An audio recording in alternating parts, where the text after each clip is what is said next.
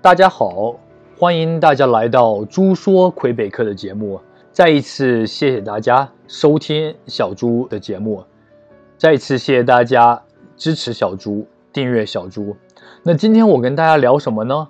今天给大家聊聊贵族式教育。蒙特利尔是加拿大贵族的发源地。前几期小猪已经说过了，基本上加拿大的法裔贵族都是才出自于蒙特利尔。虽然蒙特利尔整个城市自从奥运会结束以后开始慢慢的萧条，贵族呢也慢慢开始落魄，很多贵族都搬去了英区，有的去多伦多，有的去了温哥华，甚至很多贵族都去了美国，去纽约发展，去了更远的地方。但是贵族精神仍然持续在蒙特利尔，贵族式教育仍然在蒙特利尔进行之中。蒙特利尔的人都知道西山跟皇家山这两个地方，有很多刚来的人会嗤之以鼻，没有什么了不起的，不就是住在那的人有点钱吗？连个地铁跟公交、超市都没有，生活多么不方便。西山和皇家山的学校排名也不错，以后孩子在那里上学就好了。可是那里的房子又破又旧。又老还又贵，干嘛要跑那里去买房？我们不是买不起，国人住着上亿、上千万的大别墅，北上广比比皆是，干嘛花了这么多钱跑这来住这么破旧的房子？今天小朱就要跟大家聊聊，对于北美来说，对于加拿大人来说，什么是贵族式教育？蒙特利尔不光是加拿大的一座大城市，有辉煌的时代，在整个北美都是一颗明珠。而西山和皇家山呢，就是蒙特利尔的两条龙脉，从早年到现在都聚集了蒙特利尔或者魁北克，甚至加拿大北美最具有社会影响力的一群人，更是蒙特利尔的发源地。房子老，确实老，动辄上百年。从外面看一座座大大的、小小的古堡，进去以后感觉到历史的气息扑面而来，有些甚至像一座小型的博物馆。这种事情在西山、皇家山、乌托梦经常发生。那么我们就来说说又老又旧的房子为什么那么贵，又小，又没有地铁的地方，为什么这么多人，为什么这么多新移民，为什么这么多新秀挤破脑袋想把家安在那里？没有任何生活的配套社区，有什么资格可以叫做贵族社区？而这些又有和贵族式教育有什么关系呢？首先，第一点。贵族式教育不仅仅是学费昂贵的学校，有很多家长带孩子来了蒙特利尔，首先考虑就是教育，说孩子在国内就读的学校，什么什么国际学校非常的昂贵，某某贵族学校，同学的家长都是名流明星，孩子从幼儿园开始接受纯美式的英语的熏陶，等等等等。小猪不可否认，贵族学校确实是贵族式教育的第一步，但并不是全部。孩子的培养也不仅仅是学校，而是他的每时每刻。小猪所了解到，生长在西山皇家山的本地孩子，由于家庭允许，所以自然就读在西山皇家山的学校。但这些学校的费用并没有国内国际学校昂贵，很多法育私立，甚至还有政府的补贴，学费就更加合理。这里的孩子的家长为了给孩子选择学校，首先会选择更适合孩子的学校。孩子更偏向于逻辑思维，还是人文社科？孩子是否具有艺术的天赋，或者是天分，或者是爱好？孩子是严谨内向，还是活泼外向？孩子喜欢实验研究，还是能言善辩？这些都是家长为孩子选择学校最重要的考虑因素。北美的教育思维是充分的发挥孩子的优势，而不是去努力弥补孩子的弱势。就像传统意义上我们国人总说的，去改变你的缺点。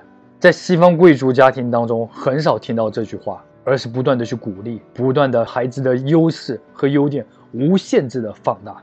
在学校接受技能教育之余，回到家前的气氛对于孩子也是很重要的。毕竟孩子有很多时间跟父母在一起，父母的言谈举止对孩子的影响是众所周知的。父母在家聊的是家长里短，还是政治经济趋势？以休闲时间与孩子一起读书。讨论是看电视还是玩手机，周末是在家睡懒觉还是陪孩子参加公益活动等等。走出家门跟孩子相处的邻居更为重要。在蒙特利尔，在魁北克，对于本地人来说，邻里关系仅次于家庭关系。很多人的邻居是十年，甚至是几十年。邻居是您不得不重视的孩子非常重要的人脉之一。当您成为西山或皇家山乌托邦的居民的时候，您的隔壁邻居，也许住的是某个政府要员。您带孩子去教堂参加的社区活动，跟您聊家常的某个老太太。也许是某个首席大法官，在您家旁边公园里帮您孩子捡皮球的老爷爷，也许是某个知名名校的校董，这些人直接参与您孩子的生活，从小建立您长期而直接的人脉，不同于国内。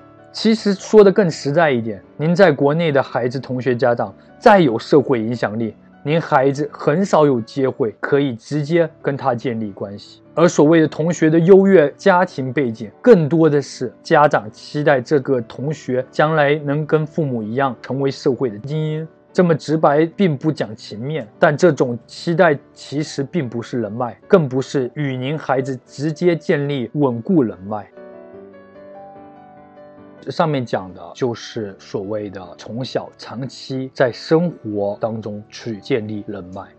其实说的更实在一点，您在国内孩子、同学、家长，不管他多有社会影响力，您的孩子是很少有机会可以直接跟他同学、家长去建立关系的。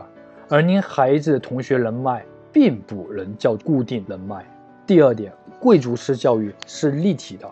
而并不仅仅是技能的培养，技能的培养，小猪多次在文章和音频中说过，对于中国孩子来说，学习技能是最擅长的，考试更不在话下。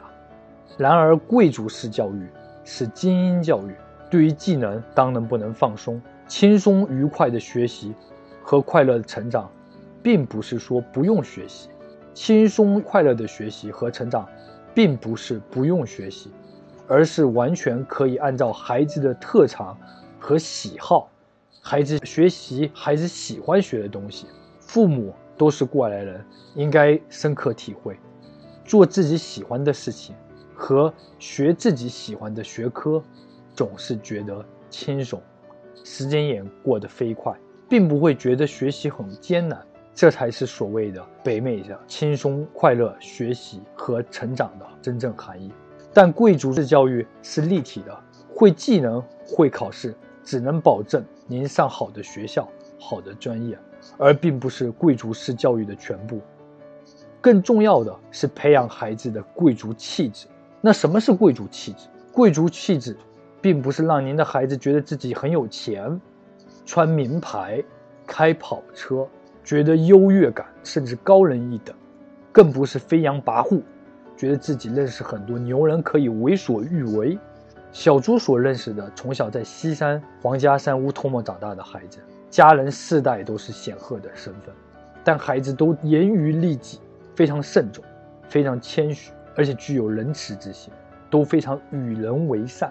他们当然知道自己显赫的家世，但他们从来不会觉得自己有特权。正因为这样。他以及他们的后代才需要承担更多的社会责任，做社会的榜样，所以自己的言行举止更加自律。这就是贵族气质。贵族式教育的结果歪打正着。大家都知道，小猪十二岁就独自出国留学了，在读大学之前，小猪一直读的是教会贵族学校。虽然小猪的父母都不知道那是贵族教会学校。